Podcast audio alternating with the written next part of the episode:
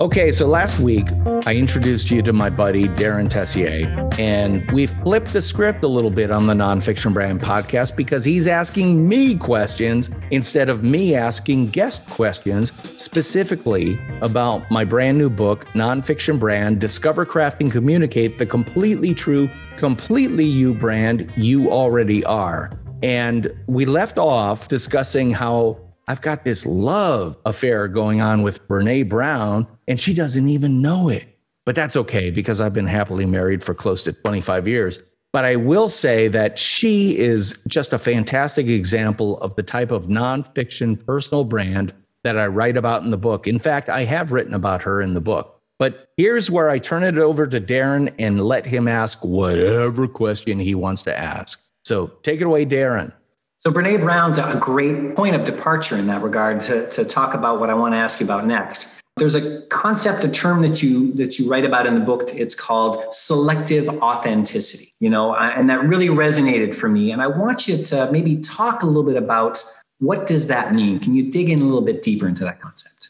Yeah, it's something that you know. I'm old enough to understand that not everybody wants to know how I'm feeling today or what I ate today, or that my significant other treated me poorly, or, you know, I'm old enough to not care about a whole lot of things. And what I see on social media is a whole lot of stuff that I don't care about. And I feel uncomfortable even reading or engaging with. That led me to think of a concept that I call selective authenticity. Others have called strategic authenticity and it's all about understanding that social media has given us all this incredible set of power tools, right? It gives us instant access to the entire world that is online and typically for free. Because again, just about every social media platform or channel there is has free levels that give you 90% of what's available for zero dollars. So, and by by the way, I'm a kind of a cheap ass rat bastard myself. So I keep it on the download zero dollar level for everything because, again, I have two daughters in college and another on the way. But anyway, the whole selective authenticity idea is that there are things about me you don't want to know and would actually perhaps force you not to engage with me for stupid reasons. Like, and I'm not getting into politics or religion or any of that stuff. Why? Because my selective authenticity strategy says those are no fly zone for me personally. Now, I know somebody who puts religion at the very heart of their business to the point that the name of the deity or the uh, yeah, the prophet they follow is in their business name. Great, that's fantastic for you. But keep in mind, that's going to drive away, I don't know how large a segment of the audience away from you simply because it's like, uh, that's a little too much for me. Well, I think there's some there's some honesty though when it comes to the personal brand, right? If if their personal brand is wrapped up in that, you know, and the practice of marketing is defining an audience and you exclude other things. It's really defining who you are, what you do, and how you do it. And if who you are is someone who studies the creed of your religion every single day. And that's absolutely core to who you are and the services you provide.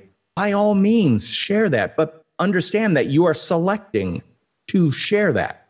I'm not saying it's good or bad. I'm just saying understand that you are making an active choice to select that. And by doing so, some people are going to deselect or unselect you because of it. Not saying it's good or bad, just understand you're making that choice.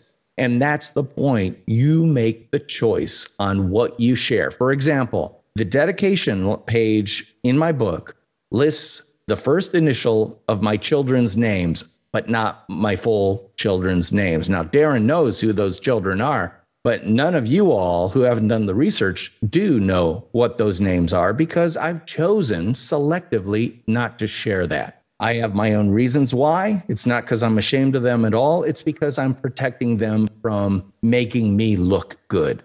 And that's a selective choice. Other people take their brand new baby and make them a core part of their brand from the second that, that kid is born. And I guarantee you, when that kid is 13 or not 13, probably more like 15, they're going to hate you for the next 10 years and all the legacy crap that you put up on social media about them because they were not consulted.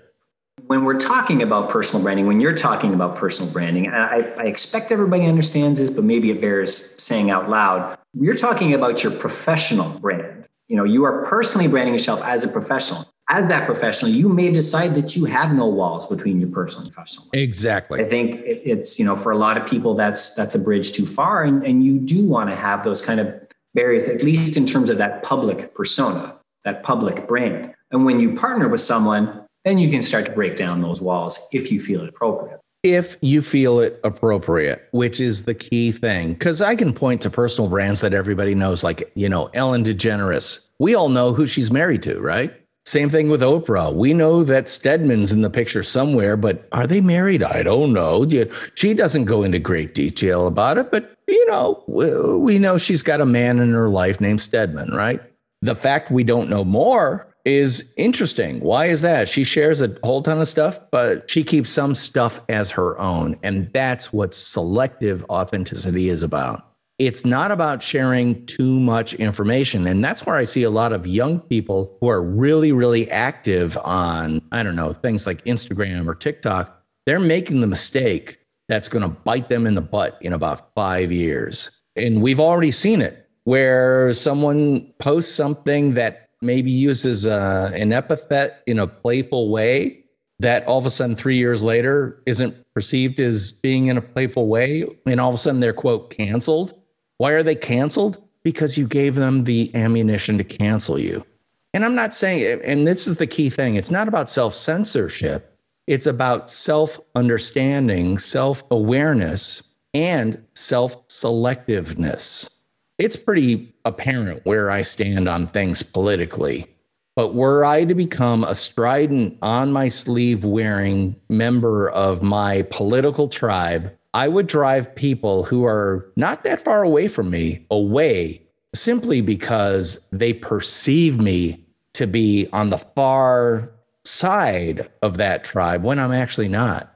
And here's the thing in the United States of America right now, it's funny, we're recording this on the night of the insurrection on Capitol Hill, which, you know, is killing me because I want to be watching TV for this. But you can see it in action, which is if you took anybody who was protesting or rioting at the Capitol and sat them across the table with me for a coffee conversation, I guarantee you we would agree on 80% of everything and maybe more like 90%. If you selectively decide that I'm going to focus on the 10% you aren't going to agree with, we're going to have some problems. But if you can present yourself as a professional and as a person that focuses on the 80% we share, there aren't going to be any obstacles to us at least finding out, okay, okay, you're you're a cool decent person. Tell me more. Now, down the road when you get more information, you might go, yeah, that's not so much for me. But that's okay but at least I'm not throwing out the roadblocks way ahead of time. So for me, selective authenticity is about focusing on that which is completely true to who you are, what you do, and how you do it, but in a way that doesn't instantly drive people away. There's more to it than that. And you know, it, it's it could be a whole book on its own. But am I making sense? You know, last time I, I mentioned, I, I, used the term, you know, knowing how the sausage is made. You can maybe apply that to this idea of selective authenticity. A sausage brand is going to tell you all great, all sorts of great things about its product and how, how you can cook it, but it's not going to tell you how the sausage is made. It's that similarly objectionable or potentially objectionable content that just doesn't need to be out there in the public sphere. We all come across stuff where you're absolutely 100% happy with a product until you find out just how much it sells at wholesale. I bought it at retail, but they got it for a third of what I paid for it. Now I'm all of a sudden unhappy. That's too much information, right? Now you're getting into value. So that's a whole different part of the conversation. Well, and that's a huge part of it because, again, value plays into your personal brand like 5 billion percent. I like to say that the nonfiction brand formula is your value plus your values equal your personal brand. And what I mean by that is my value is that based on my career, this is not me blowing my horn or anything, but people have been pretty kind to me about how I write and the ideas I create and the fact that I'm a good creative collaborator with people. Okay, that's my value to people. My values are that I am tremendously embarrassed if not on like oftentimes when I present new work, I'll end the conversation with, "Can I just ask you, are you satisfied with what we saw today or what I presented to you today?" And that's because if they said, "You know what? I'm good. Yeah, this is fine." This is fine would never be good enough for me because my values dictate that no, I want you to be delighted. I want you to be like, oh my God, we never could have done this without you. That's when my values inform my value, which, you know, that combination is my personal brand, my nonfiction personal brand. This episode of the Nonfiction Brand podcast is brought to you by my brand new book, Nonfiction Brand Discover, Craft, and Communicate the Completely True, Completely You brand you already are. Now available on Amazon.com. Too many people for too many years have labored in obscurity. Why? Because that's the way it's always been. Work for someone else and remain nameless, letting others take credit for your hard work. But in today's hyper connected, everything is media world, that's all changed. In 1990, 1997, Tom Peters outlined the tenets of a new concept personal branding. Fact is, if you're not actively branding yourself based on who you are, what you do, and how you do it, you are leaving opportunity on the table. But with this book and a little bit of work, that opportunity is 100% yours to own starting today. Christopher Wilshire, CEO of Egg Strategy, said, This is the kind of book that changes how you view the rest of your career and how you go about amplifying your value to the wider world. To get your copy, head on over to Amazon.com and search Nonfiction Brand, and let's get you all the credit you deserve for the completely true, completely you brand you already are. Another concept you talk about in the book is something that I experienced in a very personal way early on in my career. And I expect a lot of marketers have had something similar. I had just left the agency where we started out together. I was still pretty young in my career. I was at a new company. I was learning the ropes. I was having a difficult adjustment. Circumstances were kind of conspiring against the economy at that time. And I remember I went out for drinks with a close confidant and, and I told him, I'm like, God, I just, you know, sometimes I just feel like an imposter at, oh, my, yeah. at my job and the things that I do. And as I was reading your book, I, you know, and I've talked to other professionals and they've expressed similar feelings. And you talk about that in your book. Maybe you want to dig into that a little bit and explain what you mean by this idea of the imposter syndrome and why it's not necessarily a bad thing. Yeah, great question because everyone's talking about the imposter syndrome concept, which did not, I did not generate. It's been floating in the ether for the, I don't know, the past five, even 10 years to a certain degree. But that idea that you think that everybody who does what you do knows more than you, does it better than you, has more experience, that there's some secret sauce out there. And I absolutely believed that as a, a, young advertising professional. I started my career at a small ad agency in Denver, Colorado. And I got in there by, I don't even know how I got in, to be honest. I got I your way in, I'm sure. Well, I, I, I looked my way into this position. And because I had never taken a marketing class in my life, I'd never taken a business class in my life. I was an actor. I took theater classes. I took mime for a couple of weeks for crying out loud. I was an improv comedian. So the idea that I knew anything about marketing was a joke to me, except I was a latchkey kid, which meant that every day after school, first thing I did was turn on TV and I watched everything that was on TV that to me was the best marketing school I ever had because one, I watched Bewitched with Darrin Stephens, who worked at an advertising agency. And I'm like, what's an advertising agency? That looks kind of cool. Huh. The Dick Van Dyke show where he were he was a comedy writer. I'm like, comedy writer? What's that about? All these things, plus all the great vintage commercials that I saw growing up in the late 60s through the 70s, 80s, 90s, and beyond the golden age of crappy TV commercials. But still, I went to school on those things and I didn't even know it. But the whole thing is, when I got that first copywriting job, I'm like, I know nothing about this. I have no diploma in this. I have no certification in this. I think I can do it. And I guess they think it enough too. so I should be doing it. So the whole time, my first I don't know, five years easy in advertising, I thought I was an imposter, which made me work harder. And I developed a concept that I write about in the book where I literally would tell myself if you don't think you're a hack at what you do, you are one.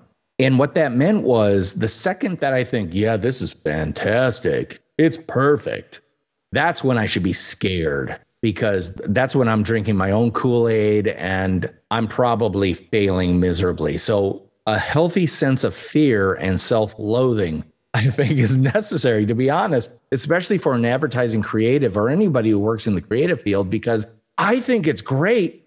But do you? Because what I think doesn't matter. You know, like uh, an ad, if I create an ad that doesn't sell product, it doesn't matter how great I think it is, it failed well, here's the thing everybody feels that about their jobs, with the exception of the few narcissists in the world who think that the universe revolves around them. So, to me, the imposter syndrome is a gift. And that gift is the thing that keeps you honest and working harder. Now, on the other side of that is what I call expertise laryngitis. Okay, you got imposter syndrome, which can be overcome. You can work your way through it. But a lot of people suffer from expertise laryngitis, meaning they don't talk about the expertise that they have that nobody else does. Like I'm looking at Darin Tessier, who is the VP and Director of Marketing at State Bank of Cross Plains here in Wisconsin. And, you know, you've been in the financial services banking field for a number of years. And I guarantee you, well, I'm going to guess, the first couple, you're like, mm, I feel like an imposter. And then the next ones are like, no, I, I think I have, I'm getting it. And then you get to the point where, yeah, I, I have a pretty good feel on this stuff, but you might have expertise laryngitis, which means you are not seeking out opportunities to demonstrate your expertise and share, more importantly, share that expertise. Because here's the thing about social media Social media is about sharing who you are, what you do, and how you do it in a way that can benefit others. And I went to a presentation at Social Media Marketing World where I think it was Chris Ducker, fabulous Brit. You know, he's got this great accent and all that stuff.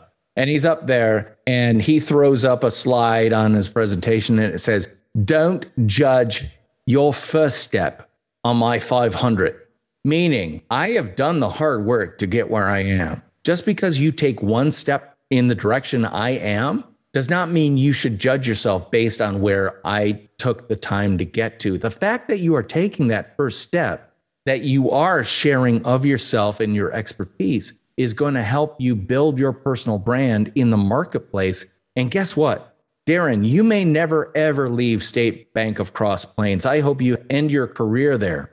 But if you start sharing what you know about marketing, banking, and financial services in the marketplace, even a little bit, by boosting your personal brand, you're going to boost your organization's personal brand right alongside it. It's the rising tide that floats all boats, right?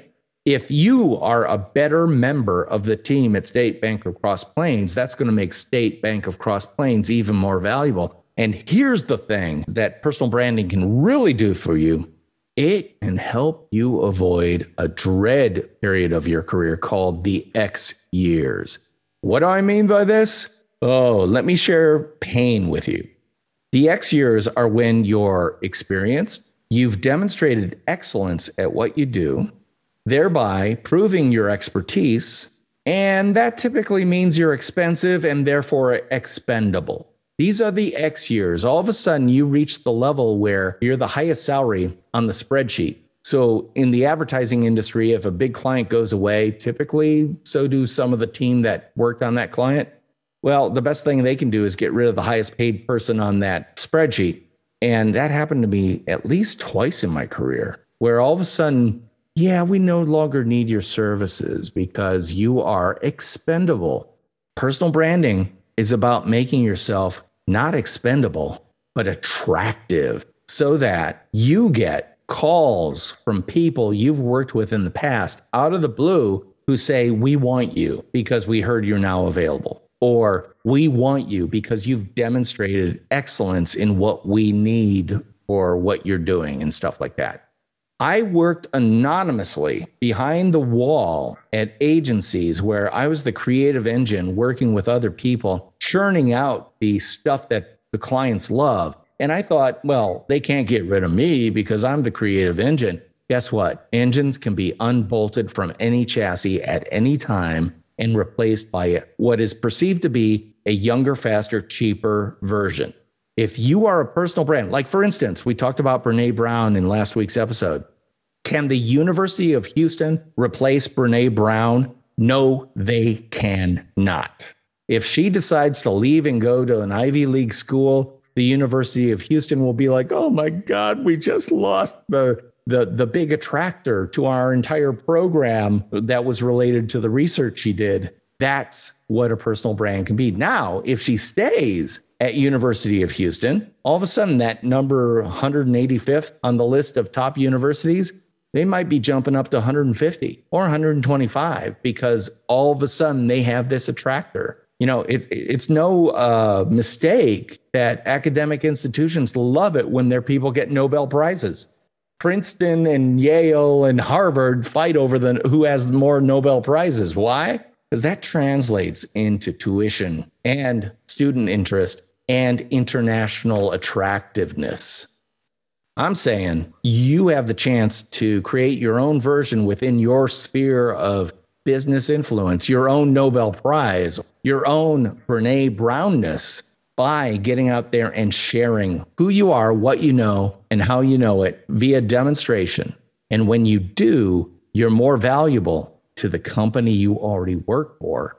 And that's when things like uh, the X years disappear because no, you're core to who we are and what we do as an organization. So you didn't just set out to write a book about nonfiction brand. You made this an experience. You made this an open and a shared experience. Maybe talk a little bit about your thinking behind that approach, how it relates to the concept of nonfiction brand, and what was it like? You're kind of referring to the fact that I beta tested the book by doing 120 episodes of the Nonfiction Brand podcast, right? I mean, literally, I've been, I have been demonstrating who I am, what I do, and how I do it in every single episode of this podcast. Because, and again, sorry, I'm going to take a lot of the stuff out of the book and refer it into my answer here. Because I've discovered the style stage or one of the style stages that is best for my personal voice. I think I've dropped enough hints during the individual episodes of the Nonfiction Brand podcast that my background is in theater. I got a bachelor's degree in theater. I was an improv comedian. I've done on camera work, voiceover work, all that stuff helped get me ready to become a writer of scripts of such things, right? And so I've been demonstrating all those skills via podcast because that is a great style stage for me. And in the book, I talk about the fact that as a writer, I'm more of a performer. And truth be told, I hate writing. You know, there's an old quote that's been attributed to Dorothy Parker that I hate writing, but I love having written.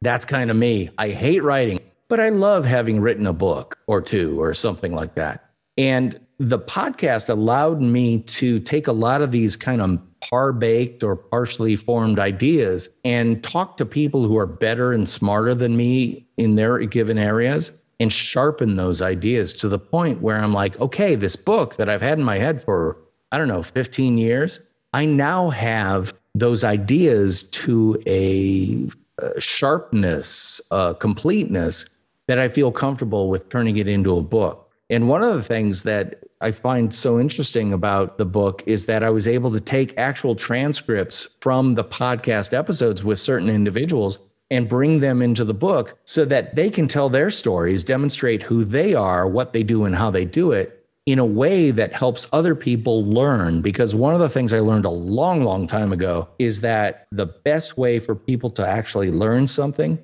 is not to tell them, not to teach them, not to make them go through a worksheet, but to tell them a story. You know, a lot of people talk about the value of storytelling.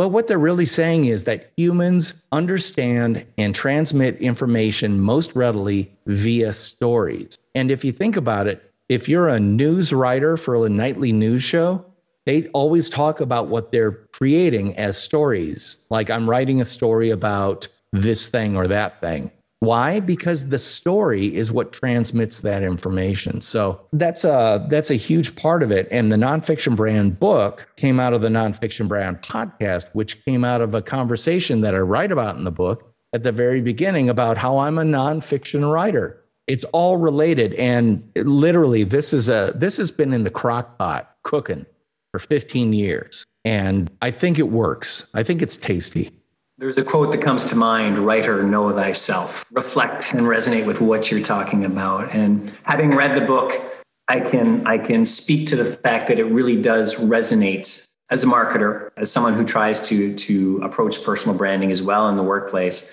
and in the professional environment. Uh, it certainly uh, taught me some lessons that I maybe wasn't expecting. And having known you for a lot of years, I thought I thought I was probably going to be just rehashing some stuff that was already known to me. But there was a lot of new stuff in there, very insightful, very inspirational, and a lot of fun to read. It was some great stuff. So. Well, that's that's very kind of you to say, Darin. I, I truly do appreciate it. And I want to thank you from the bottom of my heart for helping me out with these two episodes, last week's episode and this one where you took the interview chair over and asked me questions about the book because I, I'm very proud of the book. I want people who might be interested in discovering how to build their personal brand. I want them to find out about it. But to be honest, my style, my I, I'm having trouble getting out there as hard as I should be in marketing the book. I have no problem talking about the content of the book, but getting out there and saying, Hi, guys. I wrote a new book. I hope you'll pick it up. It's available on Amazon.com. That it doesn't necessarily feel comfortable to me. So having you ask some questions is tremendously valuable to me. And I really, really do thank you for that. And by the way, I should say to the audience that I'm talking to Darin Tessier, who's the vice president and director of marketing for State Bank of Cross Plains here in Wisconsin, a longtime friend of mine, family friend, camping friend, whiskey friend, you name it. And he's been very, very generous with his time tonight, helping me with this. I really want to thank you. Darin, how can people connect with you if they would be interested in talking to someone who really is into the marketing of financial services and banking specifically? I mean, I think you have a, a lot to offer there, but I will bust you on this. I think you got a little expertise laryngitis going on. And I think I need to encourage people to talk to you about that to get you over that hump and start sharing what you've learned over your career. How can they get in touch with you? Best way to reach me would be on LinkedIn. My address is Darin Tessier. That's D A R I N T E S S I E R on LinkedIn. Yeah, definitely check it out, especially if you're in the financial services or banking field you know, Darin's absolutely a giver, a really fantastic get to know guy. So definitely do that. Again, this is the end of the Nonfiction Brand podcast for today. I would encourage you to like, subscribe, refer to others, but most of all, can you review this podcast wherever you find it because that helps other people find it. I thank you in advance for that. For today, I'm DP Knudten for the Nonfiction Brand Podcast, and he is Darin Tessier. And I'll be talking at you again next week. Bye bye.